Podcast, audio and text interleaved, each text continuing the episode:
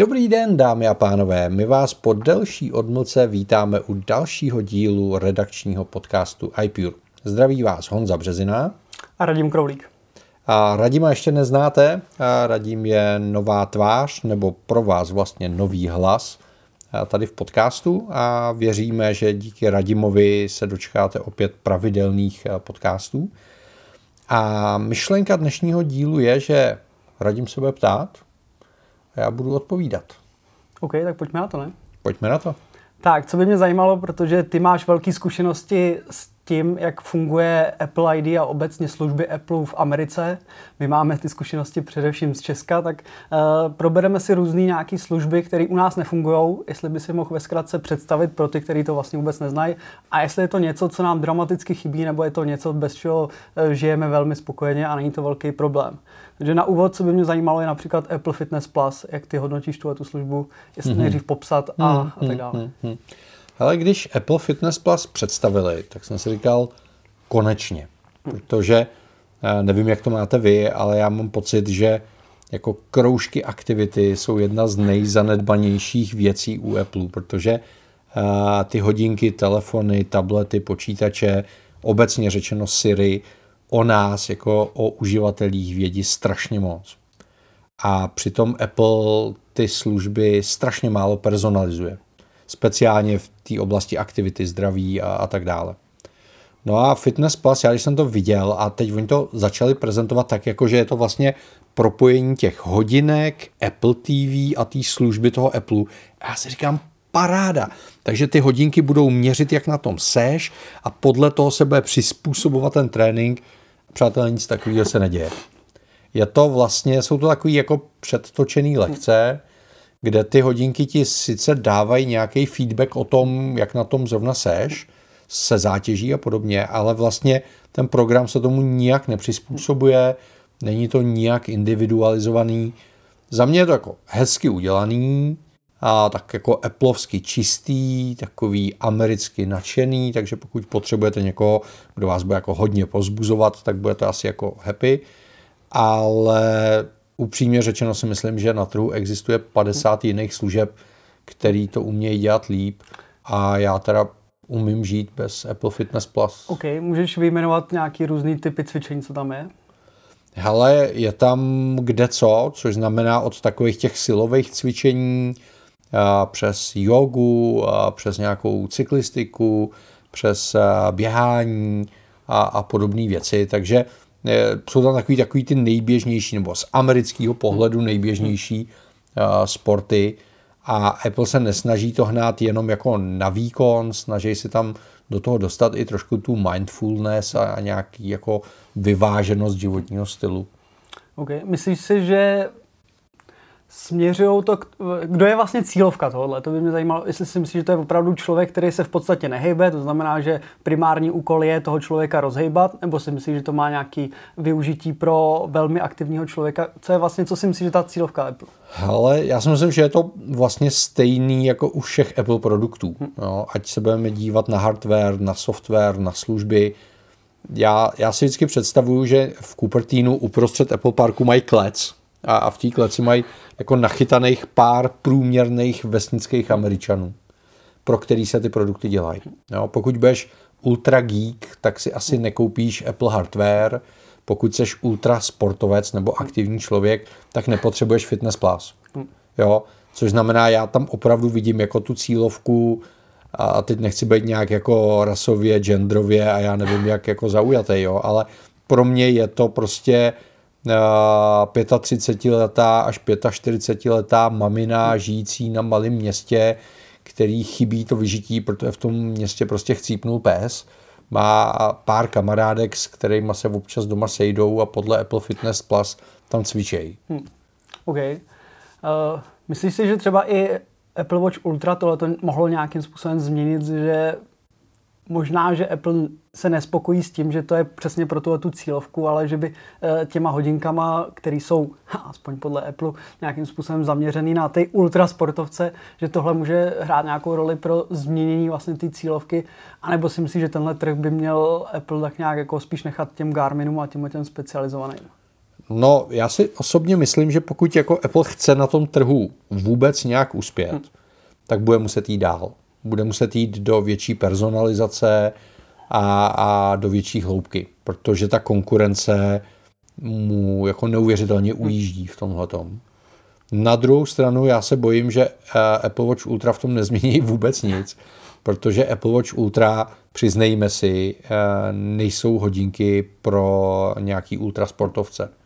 Sice tak Apple prezentoval, ale za mě jsou to mnohem víc hodinky pro ultra uživatele. Jsou to Apple Watch Pro. Jo, jo, jo, přesně tak. Jako kdyby, se to, kdyby se to jmenovalo Apple Watch Pro, tak si myslím, že by byli všichni jako mnohem šťastnější a mnohem víc by rozuměli tomu produktu, hmm. protože mě na těch hodinkách opravdu jako hmm. nic ultra nepřipadá. Souhlas, souhlas. OK, ještě se nechcem úplně se vázat jenom na Fitness Plus, ale poslední otázka. Nemyslíš si, že třeba větší potenciál daleko má ve zdraví a místo toho možná, že ten fitness nechá těm těm specializovaným Garminům a že se spíš bude věnovat zdraví a senzorům okolo, přestože to není úplně vyloženě v souvislosti s fitness? Uh, myslím si, že zdraví dlouhý roky je v Apple jako velká priorita.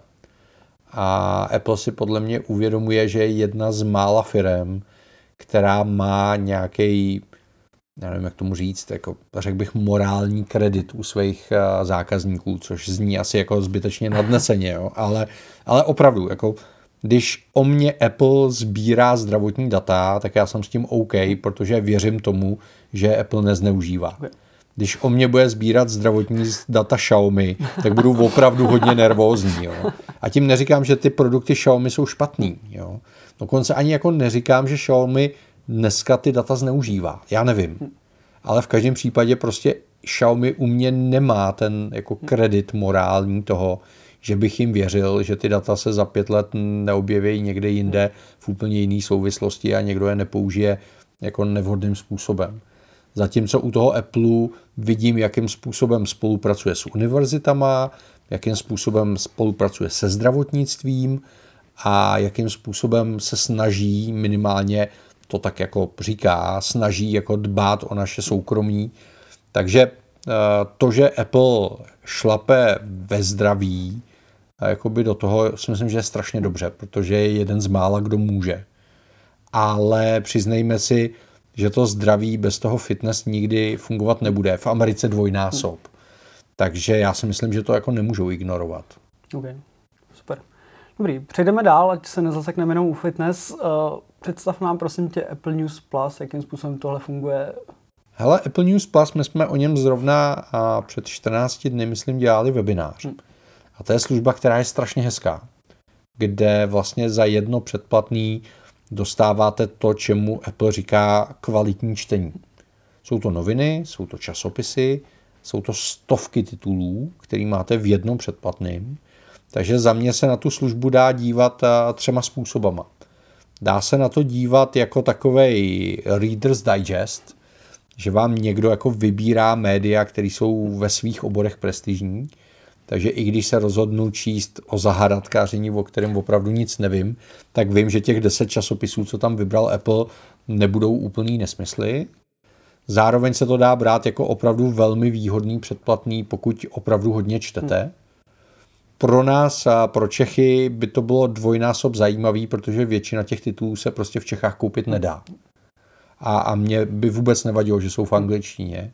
A byl bych rád, kdyby se tady dali normálně předplatit. Já si Apple News Plus platím, díky tomu, že mám americký ID a užívám si, že si můžu listovat časopisama, který tady opravdu jako jednoduše dostupný nejsou, to samé noviny. Navíc mě to dává takový jako vhled eh, do amerických priorit. Jo, my jsme tady zvyklí se dívat na dění ve světě optikou českých médií nebo možná evropských médií. Ten americký pohled je jiný. A zase neříkám, že je lepší nebo horší, je prostě logicky jiný. Ty lidi žijou jinde, řešejí jiný problémy a občas je jako fajn se ty věci jako podívat z jiné perspektivy. Jo. Jsou věci, které my tady prožíváme velmi intenzivně, američani je vůbec nevnímají jako problém a obráceně. Takže mě to pomáhá trošku jako korigovat tu optiku toho pohledu na svět. A navíc tam jsou třeba i audiočlánky, což je zase strašně fajn. na zlepšování výslovnosti a slovní zásoby a, a, a třeba přízvuku. Hmm. Proč si myslíš, že, nebo jasný, logicky jazyková bariéra, ale proč si myslíš, že tyhle ty služby nejsou u nás? Myslíš, že to je vyloženě jenom vlastně, a možná Hele? trošku jiný je fitness a možná něco jiného je news. Tak no, a v případě fitness, tam si myslím, že je to jenom jako biznisový rozhodnutí, eh, kde oni prostě došli k názoru, že asi ten trh je jako malej na to, aby ten obsah lokalizovali a že ten jazyk může být bariéra, což asi bude, proto je při rychlém sportu poslouchat někoho v jazyce, který pro tebe není nativní, není jednoduchý. A u Apple News Plus bude pravděpodobně důvodem licenční politika těch médií. Hm. Tam si nemyslím, že by byl problém ten jazyk, prostě buď to chci nebo nechci a pro ně to jako nejsou žádný náklady navíc, ale ty licence budou určitě regionální. Okay. Myslíš, nebo takhle, mně přijde zvláštní to news, asi je pochopitelný, že tam ta práce, ta lokální bude asi velká. U toho Fitness Plus mi přece jenom přijde zvláštní, že pokud Apple zvládne lokalizovat Apple TV Plus, hmm. tak už bych řekl, že otitulkovat něco takového už eh, řekl bych, že je mnohem méně náročnější. Takže v tom mi přijde zvláštní, že tam... uh, hele, jsme tady v uzavřeném, takřka hmm. rodinném kruhu, bych hmm. řekl. Uh, já si myslím, že si můžeme říct, uh, že se ve spoustě kruhů blízkých Apple mluví o tom, že bychom se letos Apple Fitness Plus měli dočkat v Čechách. Hmm. A souhlasím s tebou, že to není zas takový hmm. Tyhle věci dneska můžou udělat čistě strojově, tam není potřeba jako lidský zásah.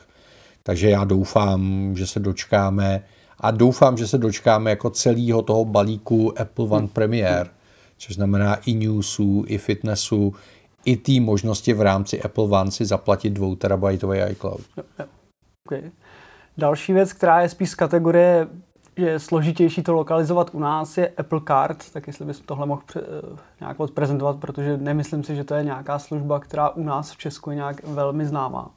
Hele, Apple Card není nic jiného než kreditní karta vydaná bankou, která je partnerem Apple a Apple k tomu vlastně dělá jenom jako pěknou aplikaci a marketing. Hmm. Jo, nic, nic jiného. A tady je spousta problémů. Jeden problém, ten základní, proč se to dělá jenom ve Spojených státech, je bankovní licence hmm. a zákony proti praní špinových peněz. Protože v okamžiku, kdy ty peníze začnou putovat jako mezi jednotlivými zeměma, tak je tam strašně moc specifických pravidel a, a ověřování totožnosti a podobné věci a limity na vejšky pladeb. Známe to tady, když pokud třeba používáte Revolut, tak pořád po vás jako chtějí nějaký ověření, doložení, co je to za peníze, kam jdou a podobně. Takže tomuhle se Apple chce vyhnout pravděpodobně. Druhá věc je, že ten americký kreditní trh je úplně jiný než evropský. U nás pořád, speciálně v České republice, mám pocit, že kreditní karty jsou braný jako něco, co úplně jako nechceme, máme z toho trošku strach a podobně. V Americe je to úplně standardní nástroj ekonomického fungování. Je to možná extrém na druhou stranu, ne? To záleží na tom, jak to používáte a zrovna Apple s tím Apple Card se snaží dělat strašně hlubokou osvětu o tom, co ta karta po vás chce, kdy, jak to máte platit a podobně. Protože na tom americkém trhu je to hodně komplikovaný s kreditníma kartama tím, že tam neexistují jednoduchý třeba mezibankovní převody a podobné věci. Takže jako tohle naopak Apple je ten, kdo se snaží edukovat, co se týče práce s penězma, s kreditem a s kreditníma hmm. kartama. Takže mm, prostě podle mě si vyhodnotili, že ty světy té Evropy nebo, nebo ten svět Ameriky versus zbytek světa je natolik jiný a mm, jako dává tolik překážek, že do toho prostě hmm. nejdou. A, a nemyslím si, že by se to změnilo. Okay. Dobře, vrátíme se zpátky ke službám s obsahem, tak používáš audioknihy? Používám audioknihy díky tomu, že mám americký Apple ID. A tohle je věc, která je strašně zvláštní a vůbec tomu hm. nerozumím. Jo. Máme tady iBook Store, což znamená, knížky si tady můžeme koupit. Můžeme si koupit jak české knihy, což znamená, mají tam hm. přístup čeští vydavatelé, tak si úplně bez problémů můžeme koupit zahraniční knihy, taky to funguje. A tu audio sekci z nějakého důvodu Apple prostě v našem regionu nenabízí. Přestože vedle od stejného vydavatele stejný titul nabízí v textové podobě, a jestli se mě ptáte proč, tak vůbec nevím. No. Odpověď je bagr, já nevím. je to strašná škoda. Jo, určitě, no. Je to strašná škoda, protože to mluvené slovo je často mnohem dostupnější hmm. než, než to psané slovo. Stoprocentně. Hmm, hmm. OK. Poslední, co tady mám napsaný, je vlastně novinka, kterou Apple vydal společně s iPhonem, eh, Emergency SOS eh, přes satelit. Je to něco, co uh, by bylo dobré, aby bylo u nás co nejdřív? Hele, to je, to, to je strašně zvláštní věc, protože oni říkají, že oficiálně je ta služba k dispozici pouze pro uživatele ve Spojených hmm. státech a v Kanadě, Kanadě. myslím. Hmm. Jo? A, a to není pravda. Pokud vy z České republiky s českým iPhonem 14 a, a s českou SIM kartou jednou přiletíte do Spojených států, tak se vám ta služba zpřístupní a funguje vám jak ve Spojených státech, tak mimo Spojené státy. Hmm. Což zná jenom k té aktivaci dochází na území Spojených hmm. států, což je zvláštní. A na druhou stranu já si myslím, že eh, vzhledem k hustotě osídlení v Evropě ta potřeba tohodle typu služby je vlastně výrazně menší než ve Spojených státech. Hmm. Těch míst, kde by v Evropě vůbec nebyl žádný mobilní signál, nebyla tam žádná dostupná civilizace v okruhu několika kilometrů, je tak málo, že si myslím, že z našeho pohledu tahle služba není úplně hmm. kritická. Okay. Jo, v Americe opravdu jsou území, kde stovky kilometrů čtverečních nemáte živáčka, nemáte tam mobil, hmm. nemáte tam nic. Tam to samozřejmě pak může hrát jako klíčovou roli. Hmm. Tohle je zrovna služba, která mě úplně nemrzí. Co mě třeba strašně mrzí je, eh, že do dneška nemáme v Čechách přístupný Apple Care Plus. Hmm což znamená možnost rozšířený hmm. záruky, která tady mohla být. Vím, že se o tom jednalo jak na úrovni evropského, tak českého Apple, tak eh, s jednotlivými prodejci. A tenkrát to ne, neklaplo z řady takových, bych až řekl, jako vnitropolitických důvodů uvnitř toho řetězce.